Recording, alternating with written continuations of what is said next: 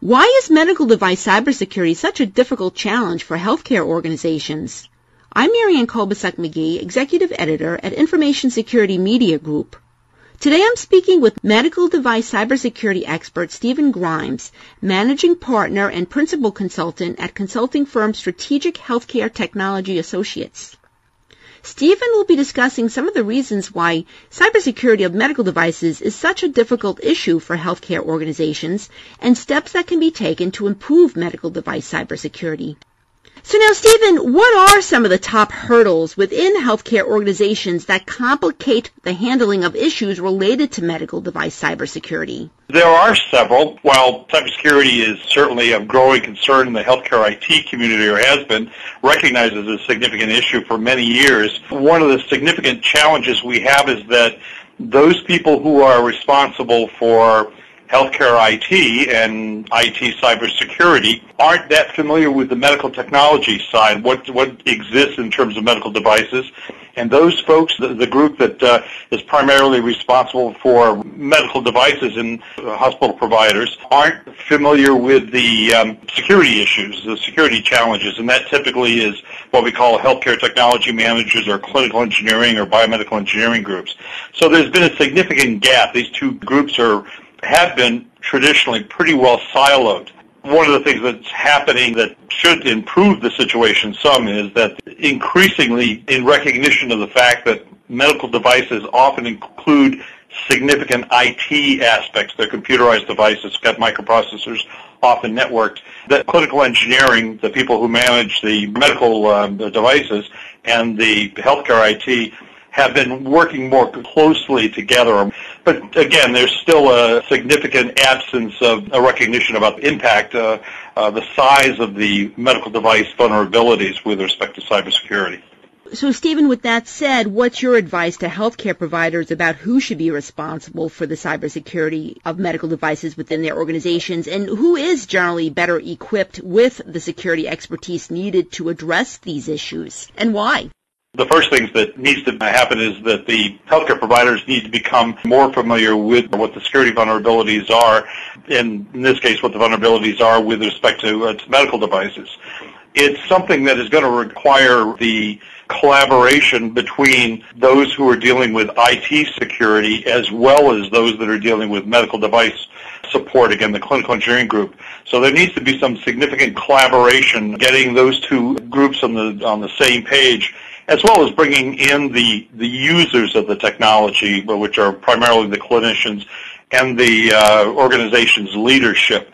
So the first thing uh, that needs to be done is there needs to be an education of those groups, getting them all on the same page, recognizing what the challenges are, and, and begin taking steps to address those challenges. And, and those steps are similar to what's being done in healthcare IT. But because medical devices have some significant differences, not all of the things that can be available in terms of mitigating security issues with respect to IT are available for medical devices medical devices tend to be in place much longer than typical IT devices. So you're looking at uh, lifespans that could range from 10 to 15, in some cases 20 years. And one of the challenges there, we're dealing with old operating systems often, and uh, those operating systems have vulnerabilities that often can't be patched because uh, there have been modifications made to those operating systems, and then the attempt to patch can cause the device to fail. So a lot of the, the mitigation has to be done by essentially ensuring that the medical devices are placed in an environment that keeps them secure. The often the devices themselves, some of the, the vulnerabilities, the existing vulnerabilities can't be patched, particularly the older devices. So you're either putting them in an environment that uh, makes them less susceptible to attack, or replacing them with newer devices that are more secure. So now, Stephen, you made a good point that medical devices, once they're purchased, they're not replaced very often. Some of this equipment is very expensive. And then these legacy devices contain these old operating systems and other software that's no longer supported by the vendors. So what is your advice to hospitals and healthcare facilities when it comes to dealing with these kinds of legacy devices, especially when there aren't any patches available? You mentioned pulling them out of operation. And if they can't do that, what should they do? First of all, once you get these stakeholders together that I've mentioned, the healthcare IT, healthcare IT security, the clinical engineering group that manages the support of these medical devices, the users, what you need to do then is to identify what you have out there in the way of medical devices and medical devices that might be vulnerable. So if you take a 500-bed hospital, a 500-bed hospital typically has something in the neighborhood of 7,500 devices. You can expect to have about 7,500 medical devices. Those medical devices, today we're seeing something in the neighborhood of 25 to 40 percent of those medical devices are either have protected health information that they transmit or store, or they may be vulnerable because again they're microprocessor based and they're and they're networked. So there may be some challenges associated with uh, again what those can do if they do get corrupted or their uh, security is compromised. So the first thing that needs to be done is to find out what do we have, what are the uh, what medical devices are out there what are their uh, vulnerabilities. There is a document that uh, the industry uh, developed a number of years ago called a Manufacturer's Disclosure Statement for Medical Device Security, uh, references MDS2. And that document is something that manufacturers and healthcare providers essentially agreed to and, and subsequently adopted as an industry standard uh, that uh, reports the security features associated with a medical device.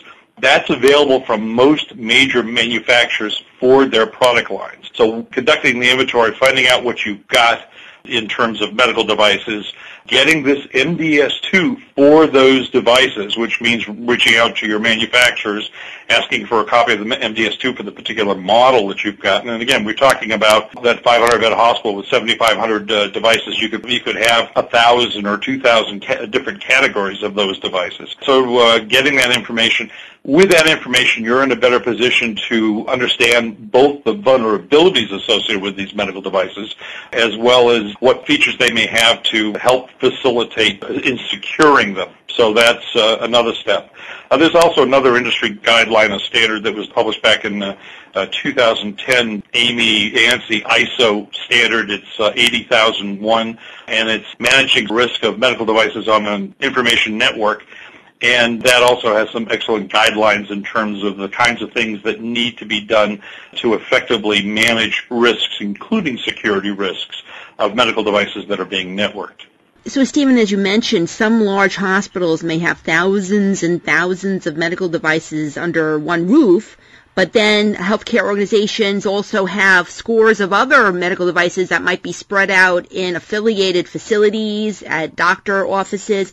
Any tips for how organizations can get a better handle on securing all these individual devices, including ensuring that rogue devices aren't gateways to security and privacy breaches or even patient safety issues? Hospitals, healthcare providers are required, if they're, uh, virtually all of them are accredited by one of the accrediting agencies like Joint Commission or DNVGL, and uh, in some cases by uh, CMS itself.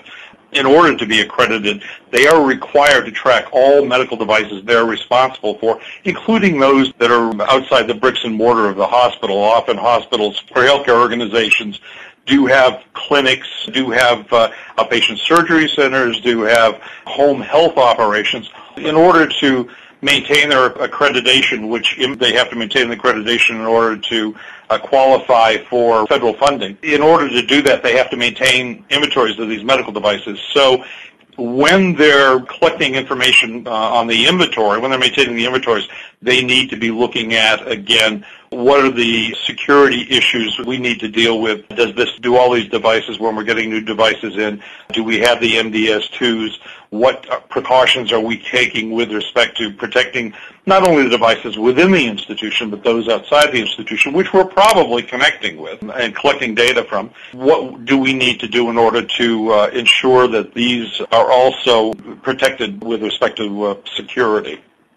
So now, Stephen, what sort issues do you see in terms of access, authorized access to these medical devices? Is that an issue, and where do you think healthcare providers need to be spending more attention? It is an issue. Medical devices are increasingly connected. Years ago, medical devices tended to be more of a standalone item. Your monitor stood alone and wasn't connected to anything, uh, or your defibrillator wasn't connected to anything, or your anesthesia unit wasn't connected to anything. Increasingly, these devices are connected to at least the medical record systems often they're also the information that are on these systems are available to connect to for clinicians who are monitoring the care of patients and not in the immediate presence of a patient. So there is a need for this information to be available both to medical records and also to clinicians who are caring for the um, the patients. And so again, that is that certainly is something that has to be taken into consideration, and you need to set up virtual private network, secure means of connecting these devices, and ensuring that the clinicians, those that are need this information in order to effectively provide timely care to the patient, do have access to it but that, that access it, it isn't something that is, can easily be obtained by those who aren't authorized to, uh, to have access to that information. So it is increasingly a challenge, and again, here we have to develop the environment, the infrastructure to ensure that the information is available, but it's limited to only those who, who should have access. And again, this is uh, typically a technology-related approach that needs to be addressed. Now, of course, manufacturers, we're talking here primarily about healthcare providers and what they need to do, and, and this is certainly where there is, I think, the greatest challenge. Manufacturers are also trying to get up to speed in terms of some of the increased challenges of developing their devices, making them secure, realizing that these devices that they're uh, developing are being put into environments over which they have little control. And so the manufacturers need to also work with the uh, the clinical engineering and IT to ensure that they're providing information to those people who are going to be attempting to secure these devices in a working env- environment they provide the information that's necessary to help facilitate that security. And again, so we see manufacturers getting up to speed FDA certainly has, has come out with some uh, recent guidance documents on uh, what manufacturers need to be doing to get up to speed, but it's uh, it's important again that these groups rely on the manufacturers or work with the manufacturers to get this information, and that the manufacturers cooperate with the users and the uh, those that are supporting these devices to maintain the security in general, what kind of authentication is used for medical devices, and is there a need for multi-factor authentication, and who should be thinking about doing this? Is this something the medical device makers need to do, or is this something that the healthcare organizations can somehow implement? Manufacturers certainly need to, to employ more effective uh, authentication uh, that's uh, uh increasingly secure with the, that capability the users, uh, IT security and clinical engineering, need to ensure that availing themselves of the, the higher levels of security. And, and as these devices, as we see more and more devices come into, you know, into the healthcare uh, uh, environment, and, and again, more that are, you know, come in with vulnerabilities, it becomes a, an increasing challenge. In the past, uh, there hasn't been the the kind of authentication that employed that really was that secure. We're looking at as going forward that uh, it's something that as these vulnerabilities increase, they have to be uh, again more cognizant uh, uh, of using better authentication and making sure that it's uh, uh, that the users again are aware of it and employ it. Now, Stephen, you mentioned the recent FDA draft guidance for post-market cybersecurity of medical devices. What do you think of the guidance, and what else do you think the FDA can be doing to help improve the cybersecurity of medical devices? The guidance, interestingly enough, as you say, the, the, the, most recent guidance, which is a draft guidance, it's not, it hasn't been formally adopted, so there's a, an opportunity to comment uh, before they finalize it. Even though it's for post-market, it really is directed uh, as the other guidances uh, that uh, FDA has come out with related to pre-market uh, work and uh, the use of off-the-shelf software in medical devices, those are all really directed at the manufacturers because that's really what FDA regulates on these particular issues. FDA's regulations really impact and the guidance are really directed at manufacturers. And so the manufacturers, uh, again, are coming along. They're getting better in terms of recognizing some of the security challenges, the kinds of environments that these new devices or their products are going into, and that uh, these environments they have, over which they have little control, they really have to build in as much security as possible into their devices, uh, and also they have to work with the, those that they sell their products to to ensure that those that are purchasing the products understand uh, the the risks and understand from the manufacturer what is needs to be done to uh, to secure them.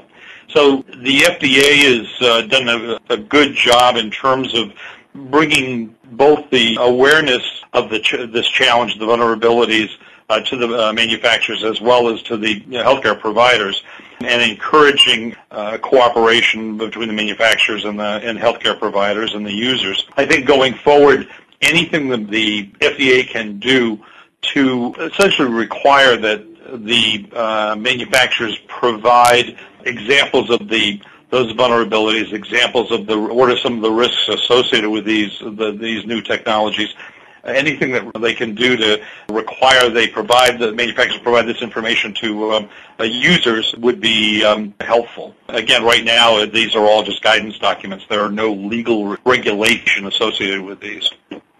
And finally, Stephen, as you mentioned, the FDA guidance that have come out are, are, generally geared primarily to the manufacturers. If there's one thing that healthcare providers can do right now the organizations themselves that use these devices to get the ball rolling for much improved cybersecurity of these devices in their environments, what would that one thing be? They need to understand, uh, become educated with respect to the, the vulnerabilities. What are the issues? And they need to understand what the scope of the, uh, the challenge is within their organization. So they need to take a look at what they have in the way of medical devices. They need to engage those the stakeholders, the IT and IT security and clinical engineering, and the users. Uh, ensure that they're educated and collaborating and working with the manufacturer. So, uh, getting those groups to work uh, effectively together, understanding what the challenge is, beginning to get information on the uh, once they've identified what's on their inventory, beginning to get information about those devices and what the security features are through things like the MDS2, and begin employing the 80001 standard, the, the, that guideline, to um, identify security-related risks and, uh, and working on them. And it's a matter of they need to get started. They need to, uh, uh, even if it's you know, on a fairly simple basis, this is not a problem that they're going to solve in the near t- uh, term or effectively solve in the near term. It's going to be uh, something that they're going to have to learn and improve on over a period of time but they need to get started. They need to understand the issues and again what their vulnerabilities are with respect to their inventory. Thanks, Stephen. I've been speaking to Stephen Grimes. I'm Marianne Kolbasuk McGee of Information Security Media Group. Thanks for listening.